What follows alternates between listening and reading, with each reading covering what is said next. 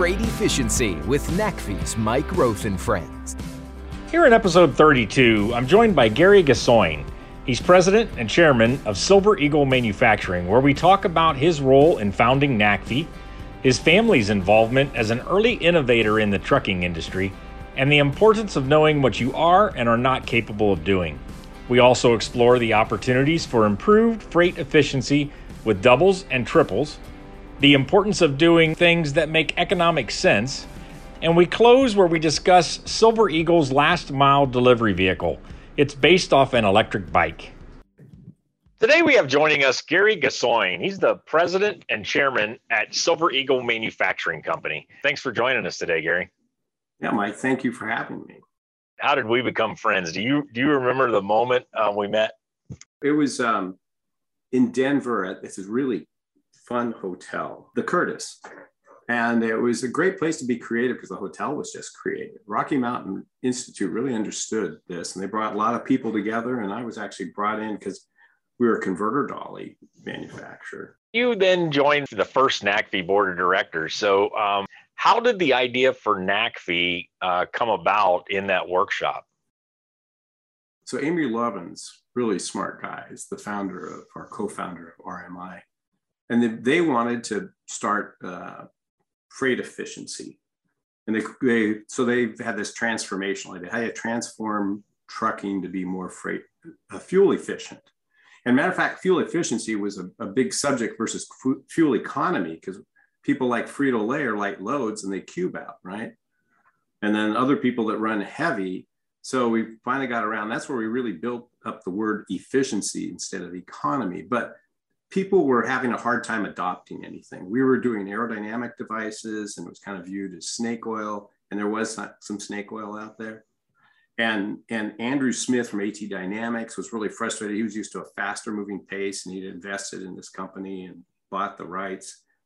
And so it was clear that people uh, resisted change. Trucking very trucking changes so much faster now, but resisted change because it's a very competitive industry and low margins. So the the issue came around to how do you speed up adoption of things, and it kind of boiled down to trust. And so we came up with this idea that we needed a trusted source. And I I compared it to consumer reports. You know, if consumer reports reports on something, I think most of us kind of believe it. And we said, how could we become consumer reports like for the trucking industry? And from that, um, RMI was generous enough to help get us started. And Hiroko, who of course you know, um, really helped rope it together and pulled us interested parties who wanted to move forward on it. And before the year was up, that was um, 2009, we'd started an organization tell us about yourself and you know the start of, of silver eagle. I think um, you know uh, you, you have a long history in trucking even your father if i remember right but take, take us through just sure. how did how did this career of yours start? And um, and then uh, take us take us all the way up to you know what really silver eagle does even today. Okay.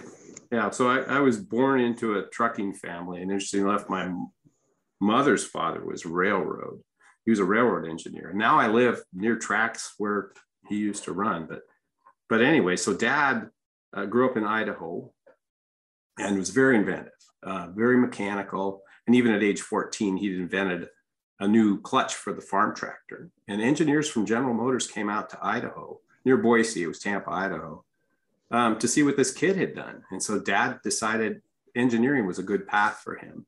So he was going to school in Idaho and working in a truck dealership, and it was the Depression, and the truck dealership went bankrupt. And for back wages, they gave dad an old truck, and it was a, a REO Speedwagon. So when you hear of REO Speedwagon, it's really named after an old truck. so he started hauling honey from Idaho down to California and peddle it. Dad was pretty charismatic. And he'd buy California produce, take it back to Idaho. And of course, roads were really horrible in that you know 29 30 era and so eventually he had another um, driver and the guy wrecked it and dad thought this is just too much work and he heard there's need to haul petroleum out here in the portland oregon area so he borrowed money from his future father-in-law and came out here to to uh, Portland and opened up an Oregon corporation. He named it Silver Eagle in 1933. And the reason he chose Silver Eagle is because that was the name he'd given the REO Speedwagon. So it was petroleum hauling and it was straight truck and full trailer. Full trailer has a permanent fifth wheel on the front axle, not like a, mm-hmm. a semi trailer where it disconnects. But you still see a lot of rigs like that, particularly here in the West. So he, he was growing the fleet and had drivers and hauling petroleum and up the Columbia River Gorge. Columbia River is like the third biggest river here in the US, separates Oregon and Washington. And there was an accident and the truck and trailer rolled down the hill and everything burned up, gasoline, fire, including the driver. And dad fell because the rear trailer off tracked. So he decided to invent a better suspension and did it for his own truck safety. And people liked it. So we were in the manufacturing business. So we started manufacturing in 1936 and everything was just under Silver Eagle Company. And as my older brothers, who are 18 and 20 years older than me, came into the business, um, we converted to dry freight because the petroleum business wasn't doing well for us. There were a lot of pipelines. And then we started making converter dollies, which we're really known for. Nowadays, in 1969, we separated the companies. And so I grew up around lots of innovation. We call you know adoption curves. We talk about all yeah. the time at NACFE, where you've got the, you know, really the innovators, the um, early adopters, and then early majority, later majority, and laggards. And you know, there's a there's a there's a key difference, uh, you know, that we keep learning here at NACFE around, um, and me personally, I guess, on on you know what motivates innovators and then the sort of the early business adopters and so forth and you know we're all about trying to just at NACFE, even like when you were talking about the origins of us, you know, how do, how do we get these efficiency things through that adoption curve, yeah. you know, fast, fast. There are a lot of businesses that have failed because they couldn't get out of the innovation piece and they couldn't get to scale with products. Yeah. I mean, um, you have a few a few products at Silver Eagle that have allowed you to to scale it and still be innovative while you're actually selling stuff, right? I mean, that's what's needed yeah. to maintain a business. Yeah, I'd say the um, the the two big core products are converter dollies. Um, and our military trailer um, as a way to keep keep um, inventing stuff. We took on project to make a special trailer dedicated to the Humvee in 1986 because we had a uh, one of my brother's neighbors had said there was a need for that mm-hmm. because the old trailers for the Jeeps were too narrow and the Humvee is wide, it's seven feet wide, and they just flip over. And we thought, well, that's about the size of a converter dolly and has axle, tires, wheels, brakes, electrical system, and we should be able to tackle that. And people told us it would be patient, and boy, we didn't know it was like the patience of Job. But uh, by '93, they finally came out TACOM, the Tank Automotive Command. Now it's Tank Automotive and Armaments Command in Warren, Michigan. Came out with solicitation for 7,500, and it was supposed to be a commercial off-the-shelf deal because I don't think we ever would have gotten into it if it was full military specs. But sure enough, full military specs. So we teamed up with a company out of Richardson, Texas. So that was kind of part of knowing what you can do and can't do. And so they were they were the prime and we were the manufacturer. And this this factory we're in today is the one we set up for that, converted a beer warehouse in like five months. And product innovation is hard. It really is. Because if you're too early, people aren't ready for it and you spend a bunch of money. Um, and there's always something to learn. You know, first to market is maybe not always the best position. It's a core um, item that NACFE keeps working on: innovation to early early adopters to early majority. I mean, that that that is such a when, when that goes well, and there's education and and belief and trust, like you talked about earlier. Um, you know, it's great. And then there's um, obviously many of these are very complex, difficult to understand. Um, customers are confused um, and it and it can take a while. Do you mind if we uh, if we get into dollies a bit and uh, you know dub, doubles and triples? I um, you know part of uh, you know from a freight efficiency standpoint that you brought up earlier, it's not the miles per gallon, but it's how much freight you haul. So you know if we have a double 53s in in Canada or yeah. even double or triple 28s in the U.S., I mean you're hauling a lot of freight. Um, yeah. You know that uh, a lot more freight, and that MPG goes down, but the yeah. ton mile per gallons go up. And uh, you know, many many wonder why the U.S. seems to be behind much of the world in in hauling you know heavier and longer. And we don't need to get into a huge sort of political di- discussion here, but just walk us through um, sort of I guess how your dollies work to enable that, but then um, sort of what's what's sort of your thinking around uh, it, do we have a missed opportunity here with freight efficiency in allowing doubles and triples in more places than they already are? Most trailers are semi trailers, right? They have a kingpin and you hook it onto the fifth wheel of the tractor. But if you want to put it in a second or third position, you need to convert that trailer or use a full trailer. But most people convert one of their standard trailers by putting a converter dolly on, under the first, the second trailer and then you hitch it onto the first trailer. And if you're going to pull triples, you do the same thing again. You have converter dolly that holds up the front of the third trailer and it hooks to a hitch. So the interesting thing is doubles and triples are sometimes called wiggle wagons, and they can because they have a lot of articulation and you can do what's called crack the whip. And they are inherently less stable. But people change their behavior around the vehicles they drive people drive a minivan differently than they drive a Corvette or a motorcycle. And that's kind of the misunderstanding in all of this, the change of behavior. And the net result tends to be if you take um, a standard like 53 footer and get the statistics on it, and it's the baseline, you'll find that doubles tend to have about half of the incidents per million miles, and triples tend to have about a third. And those rules of thumb have really stuck around. And that's a big part of the missed opportunity because there's a, a, lack of understanding. And politically, you know, people are afraid of trucks. When I grew up, uh, the truck drivers were considered the heroes of the road. And of course, maybe I'm biased because I'm from a trucking family.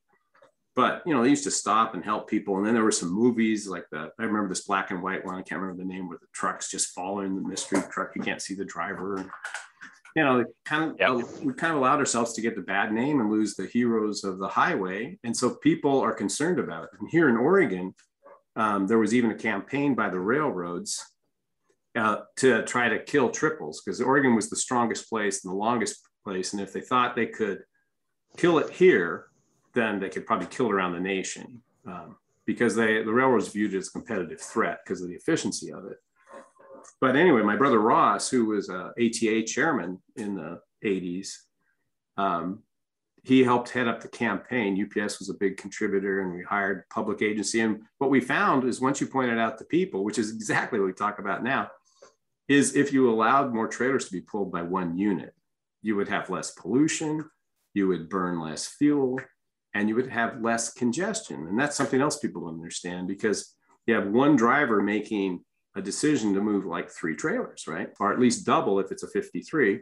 Same same goes with doubles. Yeah, we got this. There's almost an irony uh, in another phase of this whole topic, and that is autonomy. So, yes. you know, we, we've got this, you know, there's this new fantastic, you know, innovation where we've got a, you know, the idea of a driverless automated tractor trailer uh, following a driven tractor trailer to save the, you know, this, that, and the other. When ironically, we've had for 50 years, as you mentioned, or more, the ability to haul two trailers with one tractor. So it seems a bit illogical.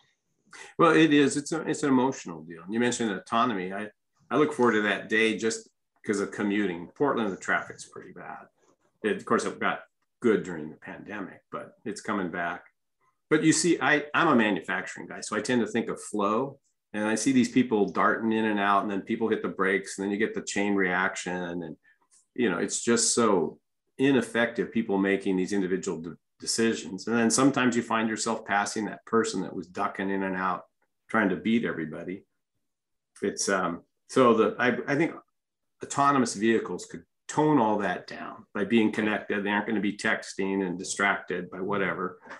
Um, and I, th- I think Google did some work. My son told me maybe eight years ago or something, and thought there was no need for more highways if everybody was interconnected and working autonomously. In like LA, they thought they could take five times the traffic. Man, that's it was, yeah. it was some crazy number, but even even if it's wrong, say it's only two and a half times. That's tremendous. That is tremendous. So we um so we've been talking for our time here about a lot of innovation that's hitting trucking. You got a new product, a delivery vehicle that you've developed. Tell us about that. Yeah, it's a commercial electric cargo trike, and it's what it can be fully electric or it can be pedal electric. Pedal electric means you got to have some input in the pedals as part of it. And we're modifying a product from Germany, a company called Rytle, who we set up our first license agreement in 2019 we started playing with e-bikes in 2015. And so it's really a last mile urban thing. And the product can either have uh, modular boxes that come on and off, and like you can just wheel them into buildings, um, has a lift system built into it, or it can be fixed boxes. And we're pretty excited about that. But like we were, we've talked, it's challenging. People don't know quite how to categorize it and make rules that fit for cargo, bit like the efficiency thing we were talking about with triples because um, it needs more power than just a person going and getting their groceries. And sometimes there's power limitations and size limitations. So it's a challenge, but it's a, a worthy thing, I think. Yeah, yeah, but we're also seeing you know robots deliver pizzas. Um, yeah on sidewalks or on streets. So that whole final final mile is um, really fascinating. Looking forward to to seeing more about that uh, that that uh, bike and where all that goes. It's uh, uh, very exciting that you're in that. You know, you mentioned earlier about how trucking can be very, um, for good reason, very adverse to to changes because we've got you know it's pretty, uh, you know slim profit margins and you know the world expects us to get the freight there all the time and yes. so there's a lot of reasons but you know, there's a lot of technology coming, you know, with electrification, hydrogen, automation, and all of that. And, and I do see a more willingness by the fleets and the manufacturers and and others, and, and, and including just a, a, you know a, a, like a societal um, acceptance of technology. Um, you know, from from your chair, eh, you know, in, in this long history of innovation, are, are, how do you think the trucking industry? I mean, are we going to be able to, to to deal with all this technology and do it in a in a good way, or, or are we going to crash and burn, or probably somewhere in the middle? well, usually things are always somewhere in the middle, right? But it's we have huge challenges ahead, and even you know down to the grid, right? I mean, how are we going to power all this stuff if we're going to go all electric? That part of the discussion isn't covered enough, and I see you starting to talk that way. And at TMC, we're talking about technicians. You know, I've been in in shops, um, like a trailer facility, and demonstrating stuff on our T dolly. And I had some logic backwards, so I asked for a multimeter, and it was crickets. These guys didn't have multimeters in their toolbox, and so all this electrification and the proper technicians, that's going to be a challenge you know, hopefully with electrical vehicles, we have more reliability. I, I've been toying with electric vehicles since I was a kid. We used to have an electric golf cart business. So it's funny how all these things start to blend together in your life and your career. And I don't know if you find it or it finds you, however that works. But it's it's going to be challenges and it's and it's going to be a bunch of ands instead of one thing or the other, instead of an or and probably out of that the mix you know i read an article from washington state university and they talked about the minerals required to make batteries currently. And it was something like if they tried to make the storage batteries and use all other forms of energy and get you know like with solar and stuff that where you don't get constant through the day there was only enough material in the world to supply half of washington state's energy. That was shocking. I, I think you're right. And i think um, I also think or believe that you know we're in some of the early stages of this, and so just um, the, the, the different battery chemistries that are coming, yeah. um, the different uh, uh, solutions that that are emerging that, that are going to really happen fast. And you know, I, I'm pr- I'm pretty um, excited, and I, I think that um, there's there's a there's a uh, you know there's a we've turned in the last 10 years with technology and it comes from being scared of it and reluctant to it. And i use technology in a kind of a really almost stupid general sense but um, but i think now you know we're really we're really accepting it and it's it's become much more you, know, you use the proverbial cell phone example right? I just trust it now. You know i don't need to worry about it being down or wrong, or I got to, you know, I, oh, I missed this update or that update. I mean, it just happens. And so I, yeah. I think we trust it more. And with that trust, I think the trucking industry is looking at, okay, well, how is this going to, how's this going to help me? Things like over the air programming or other things that maybe we would have looked at and said, oh boy, I don't know. And that, that, that probably going to be a lot of problems. Now we're looking at it and saying, well, it does this for me and that for me. How can I make it work? And um, I see that a lot. Yeah, I think you're right. And I think things like NACFE have helped that for the industry too, because you kind of say what works and that starts to lower the risk of trying something new. And the more you have success with that, but like you talked about your cell phone, we all kind of gotten to where we rely on them. They're less glitchy than they used to be. Um, and that's going to happen with with any product. The more you put it out there and get feedback and try and people figure things out, the reliability is going to go up. I mean, cars, tires. As a kid, we'd go on vacation and you'd get lots of flats and you didn't dare pass a town where you could get the last flat fixed. That's right. Yeah, that that that whole uh, reliability of vehicles and durability of vehicles is just a phenomenal success that we've all contributed to. So, well, Gary, we always time always flies on these, and uh, but I this has been a lot of fun. I mean, I yeah, congratulations on what 80 years in the trucking industry, you and your family, and and all what you brought. Uh, yeah, and um, and then uh, you know, and this discussion around innovation and technology has been really, really good. Um, any any last quick advice for all of us out there trying to you know move products from innovation to adoption? Well, uh, Amory Lovins gave me a, a, great line. We got to, he worked at our table, which he didn't work with every table, so I felt kind of honored on that. But his approach at RMI was only do the things that make economic sense if you're only doing it for green or goodness, it's hard to justify. But if you make it good economics, then it's easy to justify. And then you start to throw in, can I believe in it and reliability? And it's a no brainer. So if we try to focus on the things that make economic sense and don't don't waste our energy on things that just have other factors that you've got to work on, I think we'll be much more successful. Very good. Well, thanks a lot, Gary. I appreciate you being with us and um, best to you. It's always good, Mike. I'll look forward to seeing you. Freight Efficiency with NACFE's Mike Roeth and Friends.